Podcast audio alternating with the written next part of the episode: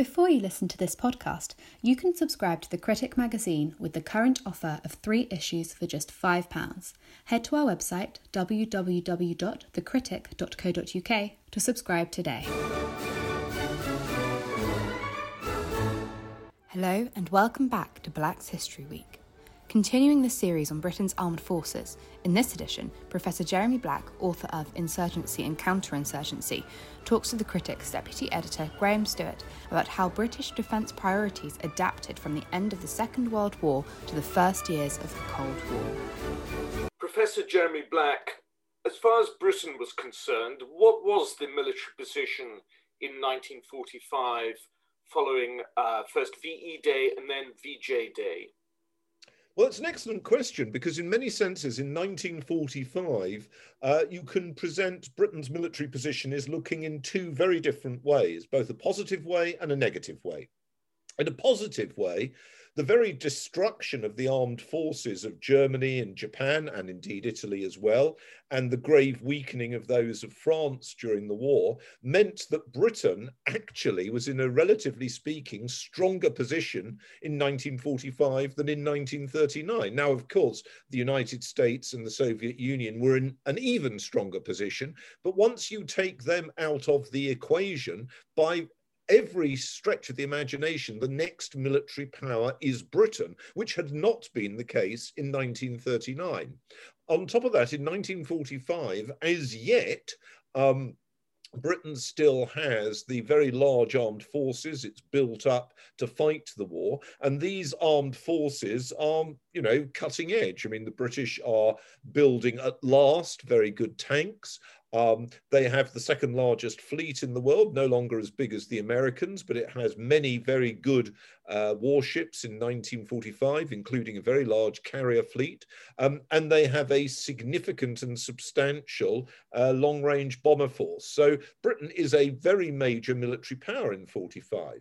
But obviously, one could also draw attentions to weaknesses. The country is uh, very strained by the economic cost of war. It has accumulated a formidable deficit, not as large a deficit as that that has been accumulated due, during the COVID pandemic, but it had accumulated a very significant deficit, and that's going to be a problem.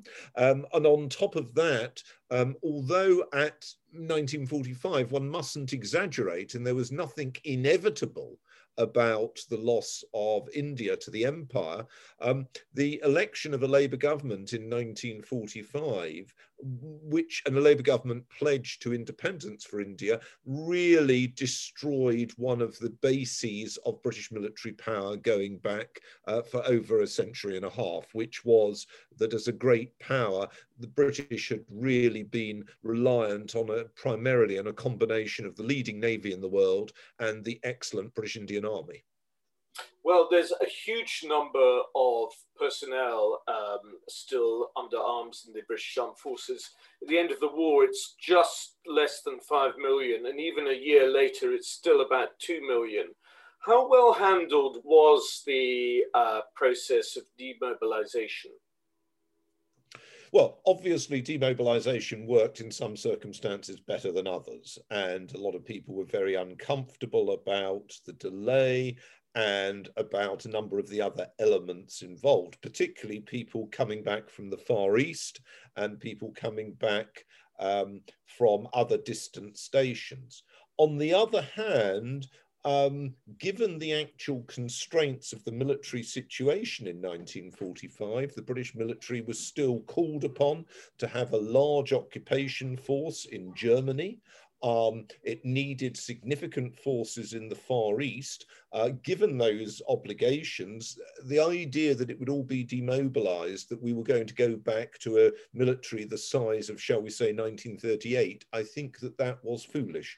And some of the expectations that were engendered were foolish. I mean, 1945 was in some respects a year of triumph, but it was also a year of foolish expectations about Britain's role in the world, about what a Labour government could achieve. There was a sense of a failure to get to grips with the real problems and issues confronting both Britain specifically and the world as a whole. I wonder if you could say more about the relationship between this new um, Labour government of Clement Attlee and the uh, military top brass. Um, were they relatively like-minded in terms of the strategic imperatives, given the acceptance that India and, and Burma is going to be is going to uh, going to go towards independence, um, or were there very different imperatives? And when was there a real realization in Whitehall that a Cold War with the Soviet Union, our erstwhile allies, uh, was inevitable? Well, again, that's a fascinating question. I think I'd start off by saying, as a basic parameter, that the key element was that we didn't have a popular front government. So, in other words, we had a Labour government, but not a Labour communist alignment as, for example, had existed and been advocated by Popular Front enthusiasts in the 1930s. And, you know, in Britain, that would have been Labour, ILP, the Independent Labour Party, and Communists. Um, had we had a Popular Front government, um, the equivalent, if you like, of a Labour Party run by, say, Michael Foot, its leader, for part of the 1980s, or Jeremy Corbyn, its leader in the 20 teens, had we had a popular front government, then it's uh, difficult to see anything other than quite serious differences of opinion over the strategic situation because the British chiefs of staff had started to consider the uh, possibility of conflict uh, with the Soviet Union from at least 1944. There's a very good book on this by Julian Lewis, the Member of Parliament, it's gone through two editions, very, uh, and it reflects the quite justified anxieties about Soviet expansionism. It reflects the awareness of the extent to which during the war the Soviets were continuing to um, intrigue and undermine uh, the British position. Um, and I think it's fair to say that from that perspective, a Labour government which was anti communist, and indeed it's worth bearing in mind that the government deployed troops in the docks in the late 1940s against strikers. Um, a government of that type was more likely to see the communists as a threat, as indeed they were. I mean, the first people the communists always shot were the socialists. I mean, uh, so you know, um, but um, but so from that perspective, reasonable relations. On the other hand, there were some generals, Auchinleck, for example, and ex-generals, who felt that the um, that the government uh, the Labour government was foolish and feckless in throwing away uh, the empire in South, in South Asia and were uneasy about it.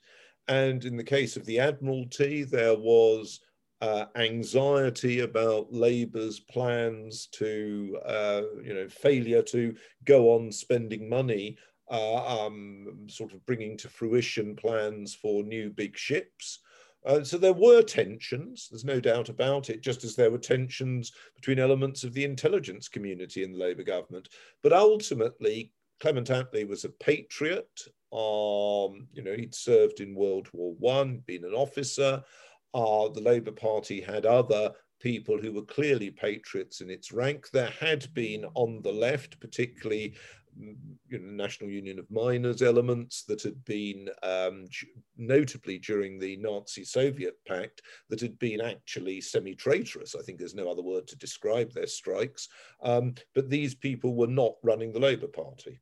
Mm-hmm. So um, it will come to the creation of NATO and, and, and particularly the role of Ernest Bevin, who is the um, the Labour Foreign Secretary during this period, who is um, having been in, in the trade union, very aware of the threat of communist infiltration uh, and a vigorous anti-communist.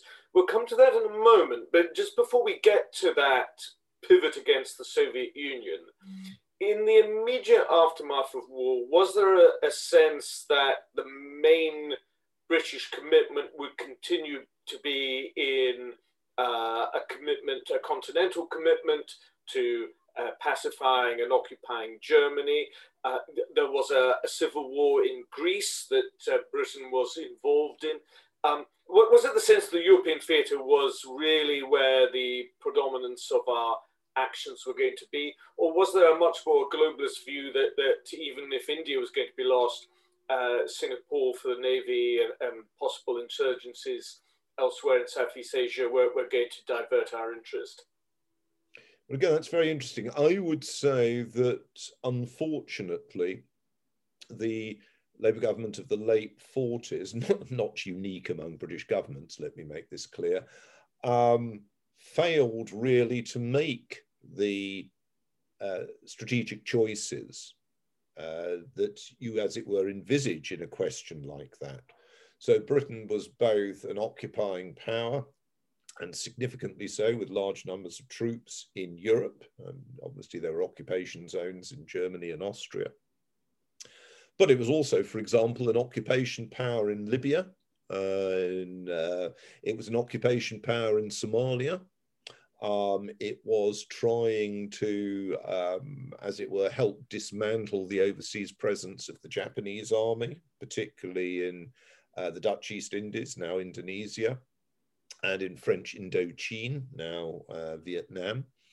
And as well as that, obviously, there were the specific British possessions. Um, so I would say, and you know, as well as you'll be aware, I mean, uh, Attlee was spending money on uh, developing the bomb, the atom bomb.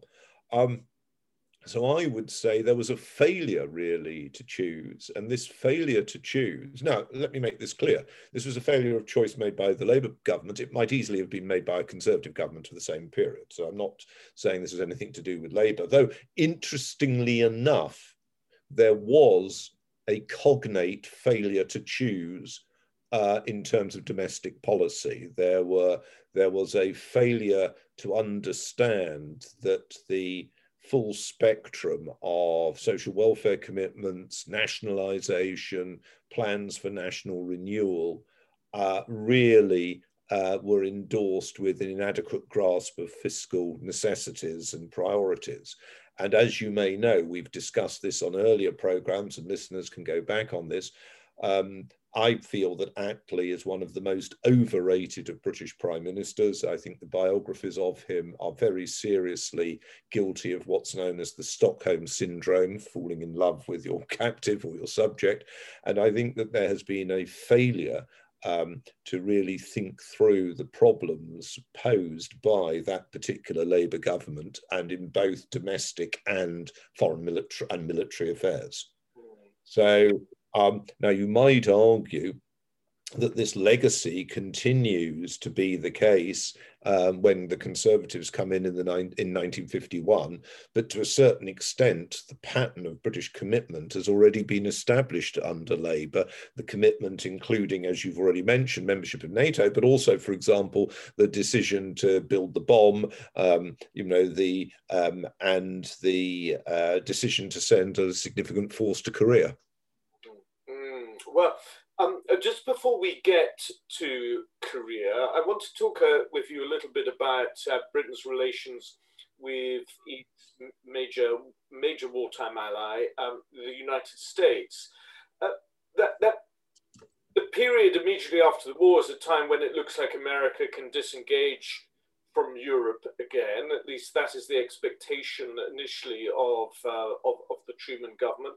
Was there a, um, a fear or an expectation in Whitehall that Britain would be left, as it were, holding the baby for the defense of Europe whilst the Americans went home? Or, or how, how, how closely did the Anglo-American alliance endure after the after VJ Day, and, and, to what extent were they sharing strategic thoughts and objectives? Again, an excellent question. I mean, there was a whole process of geopolitical speculation by a variety of exponents, some official, some non official. There was, as you correctly say, an anxiety that the United States would disengage from Europe Linked to that, there was an anxiety that what we what I discussed with you when we were talking about the interwar years, that the um, that a Russo-German pact would, as it were, re-emerge. That the that the Soviet Union would dominate Germany. That a revived Germany, however conceived, let's say a Germany which wasn't partitioned between a Soviet zone and a Western zone, would look to the Soviet Union, and that this would pose an enormous problem uh, for Britain. And there was also concern about the progress of communism in both France and Italy. So that's, you know, there are a whole host of geopolitical concerns. Now, as far as the United States is, uh, is um, uh, as you will know, there was a lot of hostility towards Britain in the United States. The Americans uh, during the war had made it quite clear that they didn't wish to see the furtherance or continuance of the British Empire. And the United States had abysmally failed to come into the war when neutrals were attacked in 39 40, early 41. So the United States, um, in many senses, had a very uh, selfish interpretation of its own interests. Um, it um, it uh, therefore was an uneasy partner for Britain. And there were also specific problems in particular areas, classic one being Palestine, where the, uh, the policy of the United States was very different to the policy of Britain. And that wasn't the only uh, area of, uh, of difference, incidentally.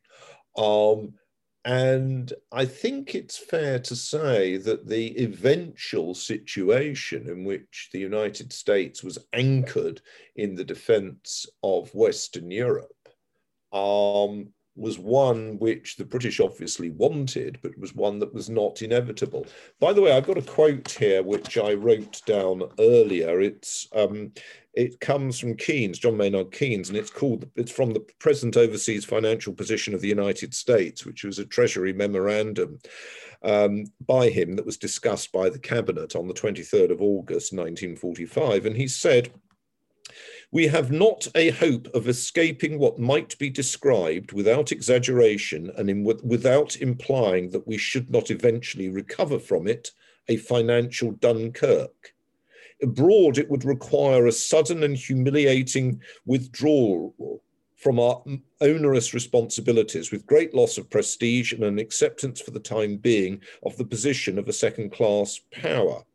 At home, a greater degree of austerity would be necessary than we have experienced at any time during the war.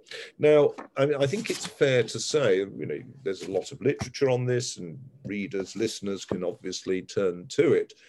But the terms the Americans insisted on from Britain, both financially and commercially, uh, ending imperial preference, um, the you know, repayment of debt, put Britain in an extraordinarily difficult position. Ironically, that in the end ended up harming not only Britain, but of course the United States as well, because the, the British, as you will know, in as early as 1947, told the Americans that they could not continue, they could not afford um, to take the leading role in opposing uh, Soviet expansionism in Greece and, and Iran, and that if the um, if the Americans wanted anything done about it, they would have to act. And in a sense, America did undermine the British position. And um, you know, I'm pro-American. Um, I find the American policy foolish, but then obviously states make foolish policies, and one's own states one favors makes foolish policies.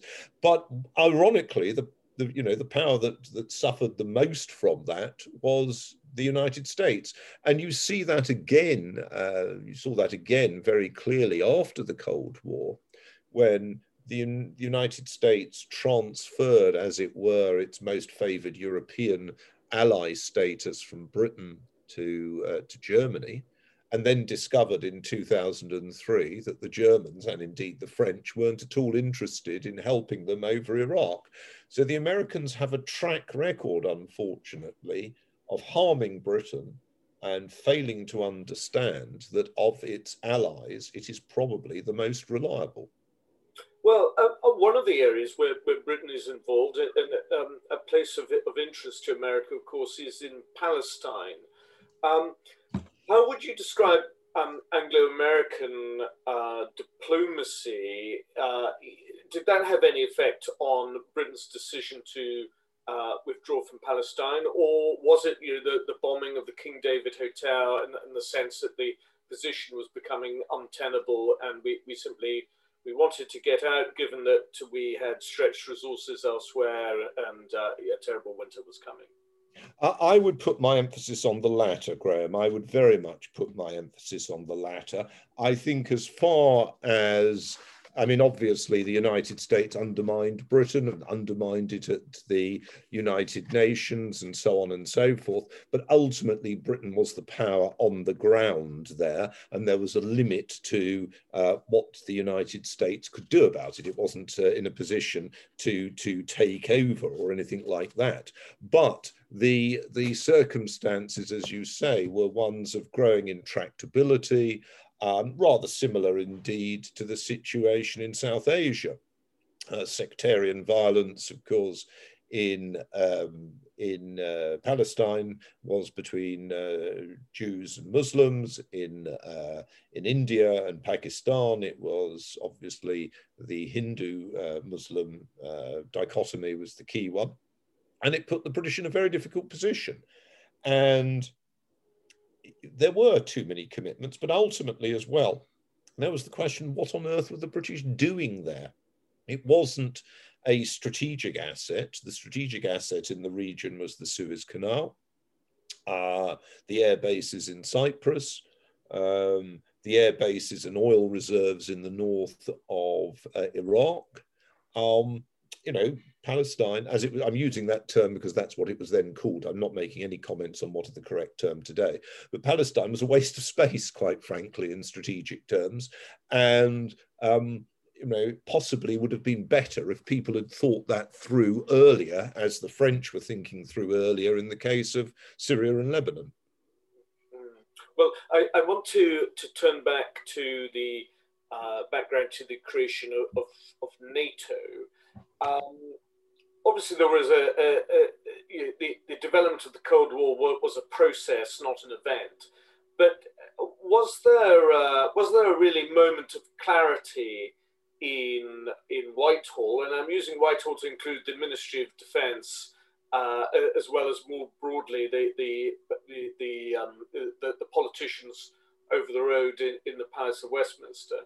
Uh, was there a moment of clarity where they thought, ah, a full-on Cold War is now not a possibility; it is inevitability. Was there anything that, that Stalin, you think, did that that was was the straw that that broke the back?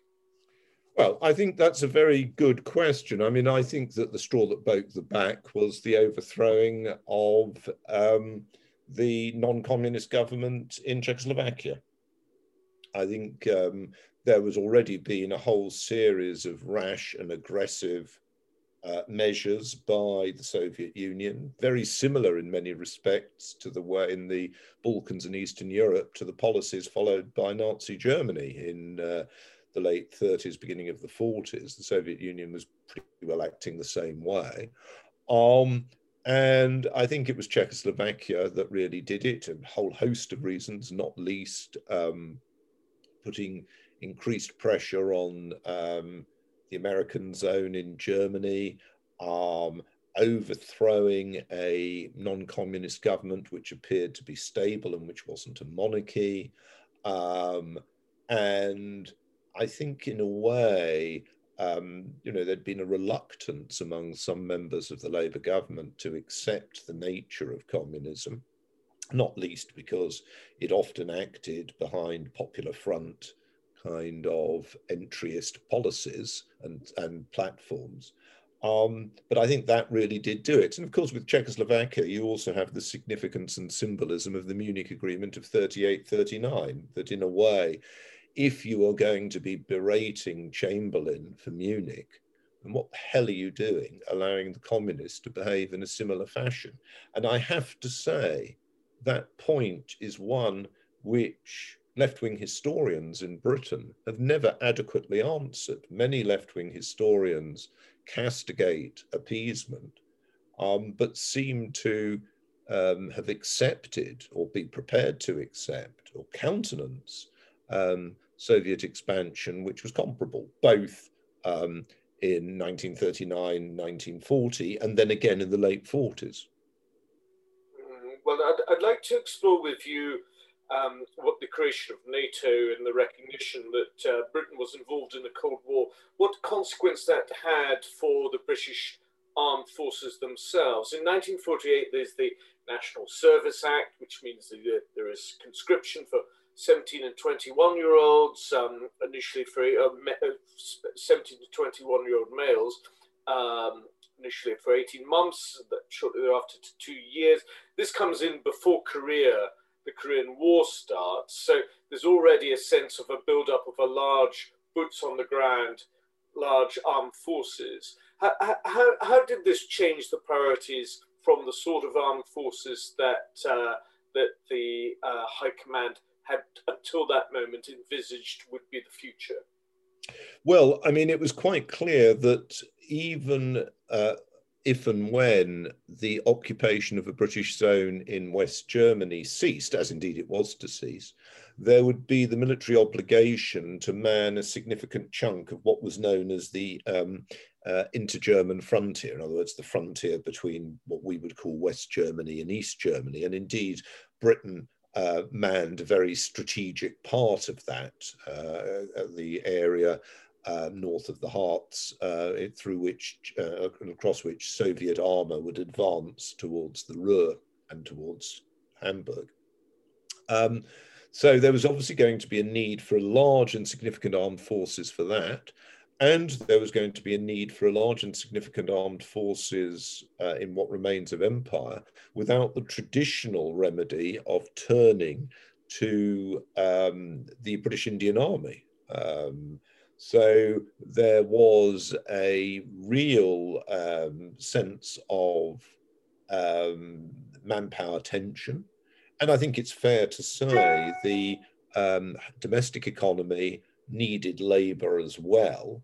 Um, and in order to ensure that the state continued to control uh, um, a significant number of troops, conscription appeared to be the answer. And, and how does it affect the balance between the, the, the three different services?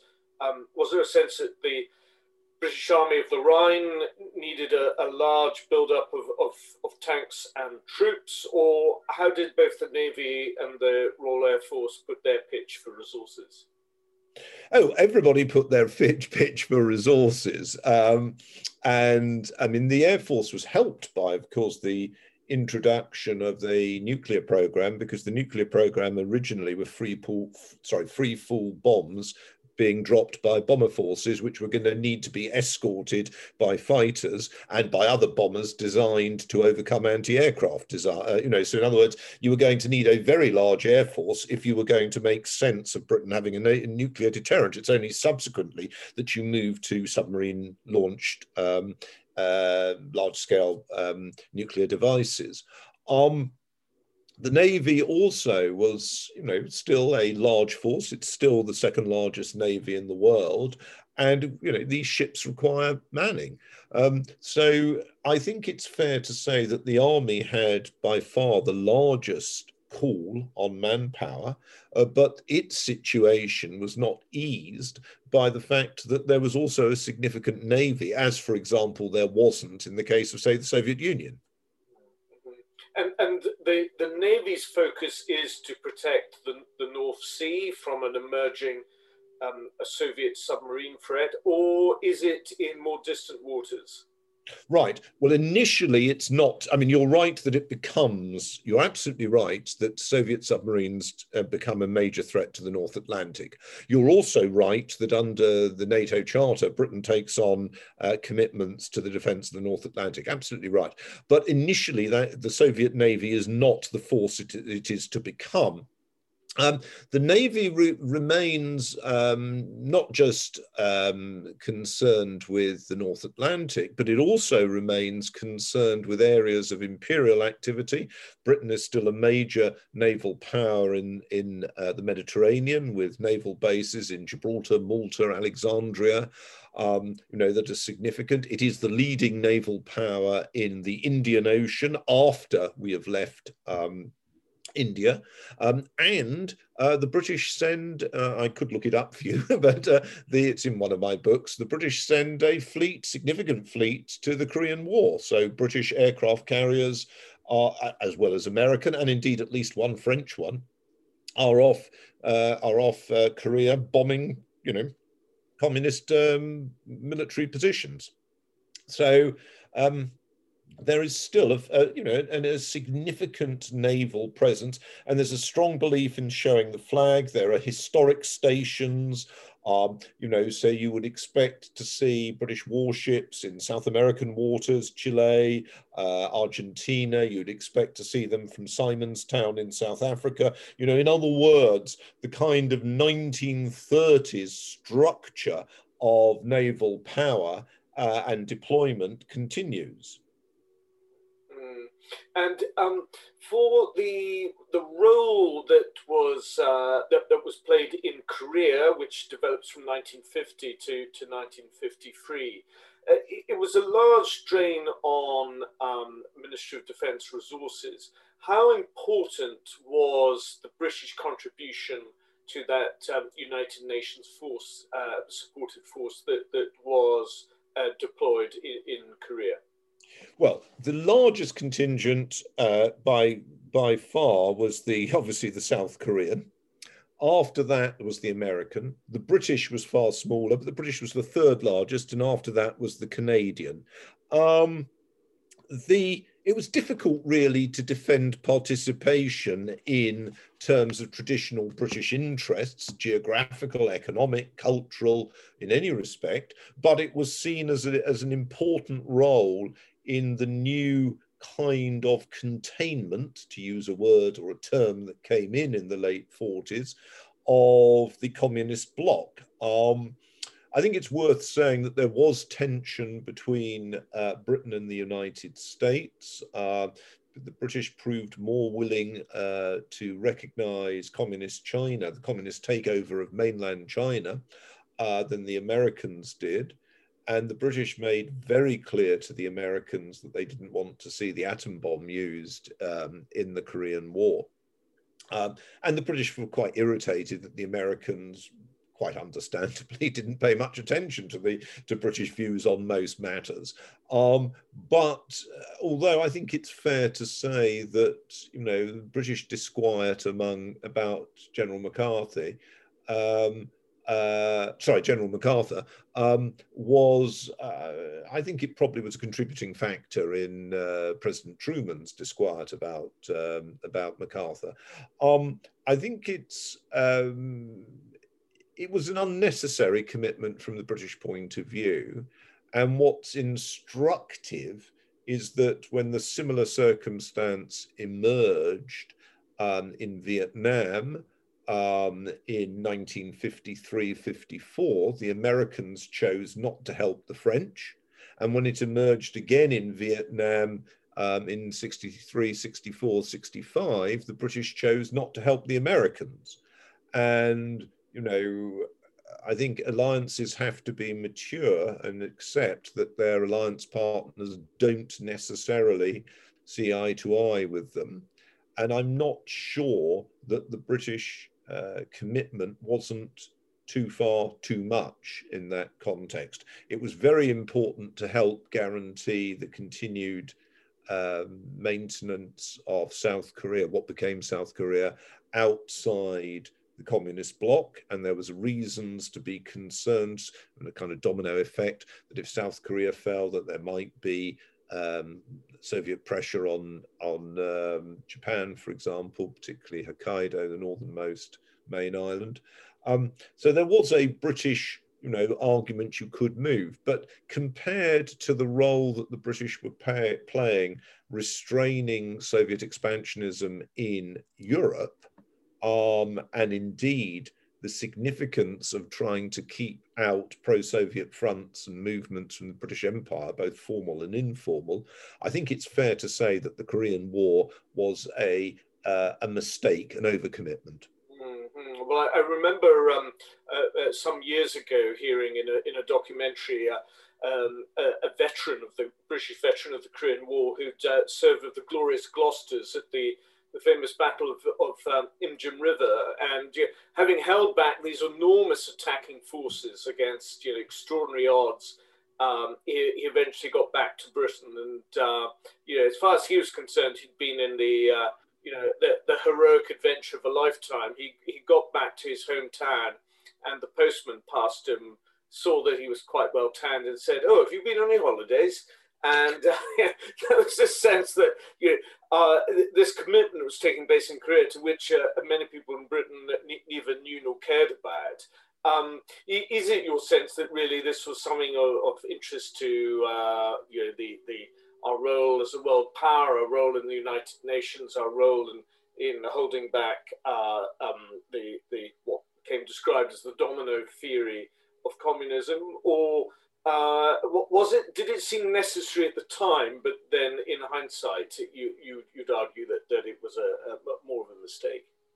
Well, I think for South Korea, it was absolutely crucial that communism was stopped. And we have to only see what happened to North Korea to see how important it was. I mean, you know, I, I really do think that, uh, that you know, I don't I know you think I might spend too much time criticizing left wing commentators in Britain or the United States, but I think the way in which they don't see the implications in terms of the enslavement of people, as in North Korea, where the whole society is enslaved by a communist state.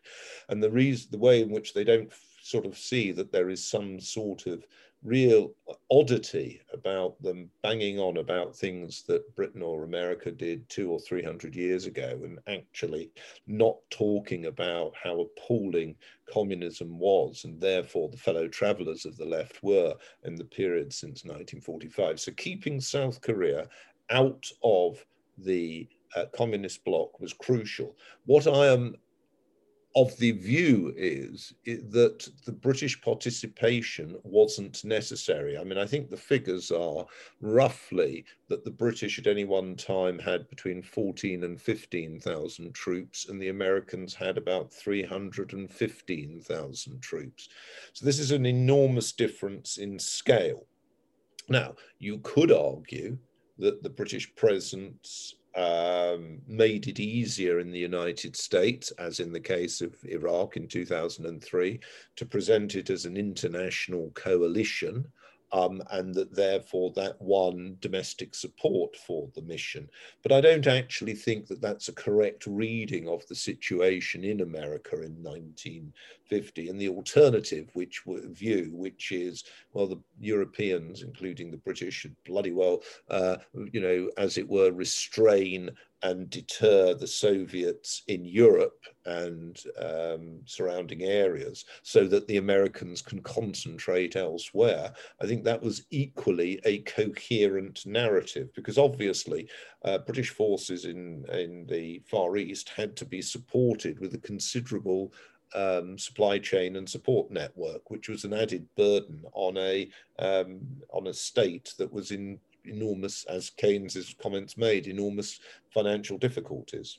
Mm, well, from 1948 and then all the way through to 1960, uh, British forces are involved in the Malayan emergency as the conflict with communist insurgents uh, was was called. I, am told it was called the emergency uh, for insurance reasons. I, I, don't know if, if that's entirely true. But um, again, I suppose my question is: was was this a conflict that, that Britain found itself drawn into and got larger and larger? But unlike the uh, American commitment uh, later in Vietnam, it, it had a, a, more successful outcome. Or uh, are we involved in the wrong kind of teleology to, to say the Malayan emergency, brilliantly well handled by the British, if only the Americans had, had learned from the British experience in Vietnam. Or actually, the, these two should be seen as very different experiences uh, with, a, with a disconnect between the two. Well, they were different.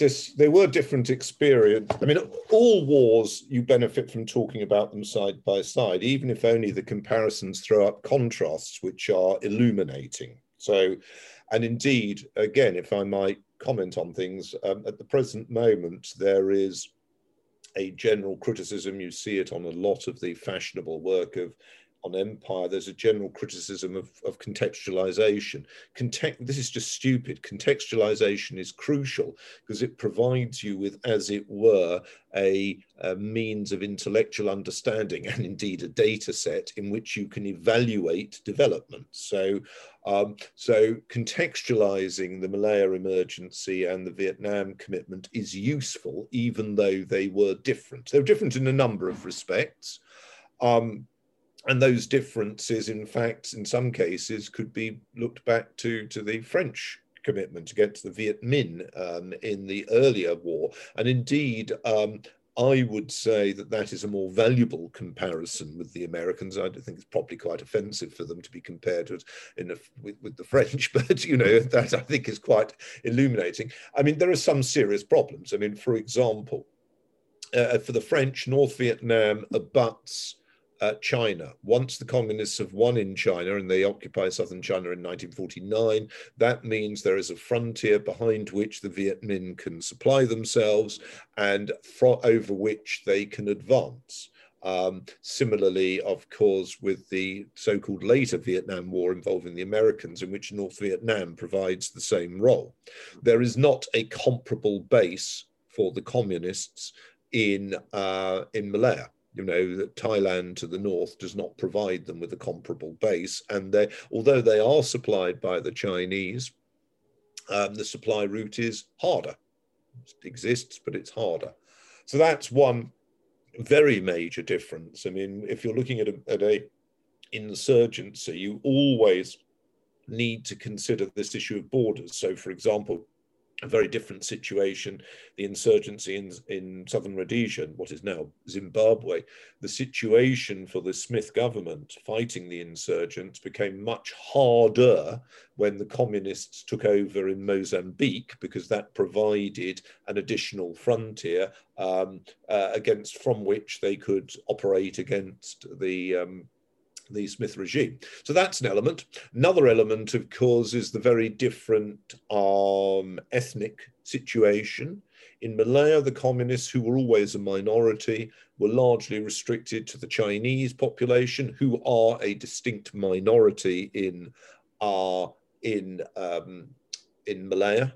The situation was different in Vietnam. So there are differences to assess. Um, the British also, I think it's fair to say, benefited from, a, remember when this started, Malaya was a colony. Um, you know, there were the local rulers, but it was essentially a colony. Uh, they benefited from a more supportive domestic environment within Malaya, Whereas, although many South Vietnamese soldiers fought bravely against the communists, I think it's fair to say that the South Vietnamese government was dysfunctional. And that was a major problem for the Americans.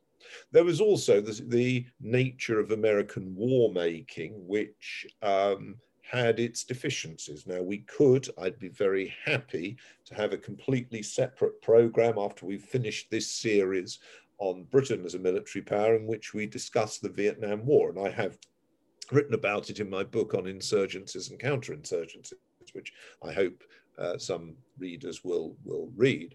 Um, but I think it's fair to say that, again, there was much professionalism among the American military, but there was much inadequate uh, um, soldiering, particularly command.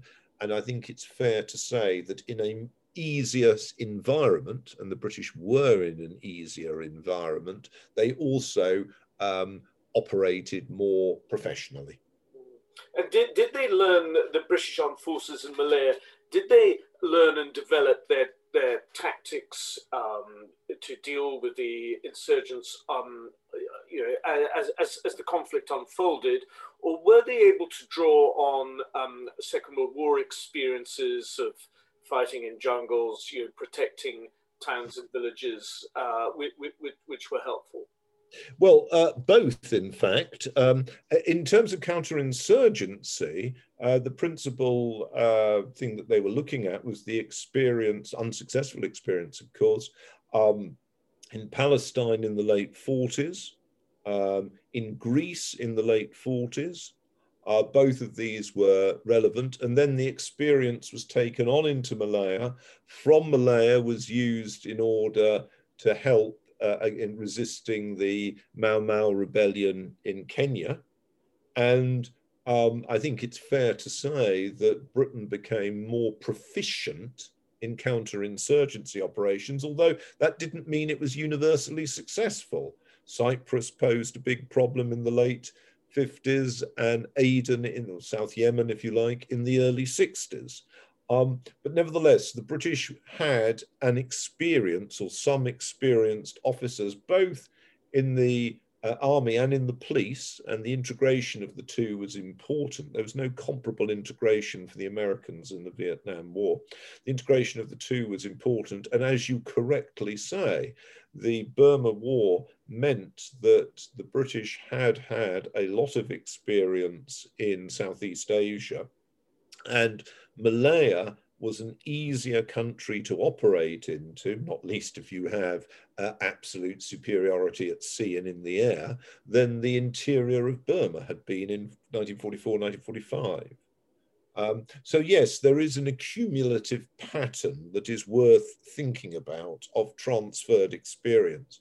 Now, as you may know, I don't know how much you know about this, there is controversy as to whether the British um, used subsequently in Northern Ireland in the late 60s uh, tactics and techniques developed by people like General Kitson, reflecting on the experience of counterinsurgency uh, in the empire. Uh, that's maybe something we can discuss in another context. But certainly, I think that as far as Malaya is concerned, I think we should regard that as a success. And success was not just of Britain. It is key to bear in mind that the British were pledged to take Malaya to independence. They did so, they fulfilled their promise. Um, and that, I think, was an important political background, helped to keep the domestic situation within Malaya favorable. But it also meant that you end up with a society, a state, uh, an economy, which has had considerably more benign uh, trajectory than if it had been a communist one. Well, uh, we'll talk in a subsequent uh, Black's History Week podcast about uh, the British experience in Northern Ireland. And next week we'll be uh, looking at many of those conflicts um, during the period leading up to the winds of the, the winds of change, the Mau Mau uprising, but but also um, in the Mediterranean with Cyprus and and of course the Suez crisis too. But for now, Professor Jeremy Black, thank you very much indeed. Thank you very much. And I do think if people are interested, I mean, I'm not urging them to buy it, you can get it from a library, but I do think the book on insurgency and counterinsurgency is very interesting because in it I've tried to contextualize you know what the British had, the American experience, and the experiences of other powers, and it focuses very much on the 20th century.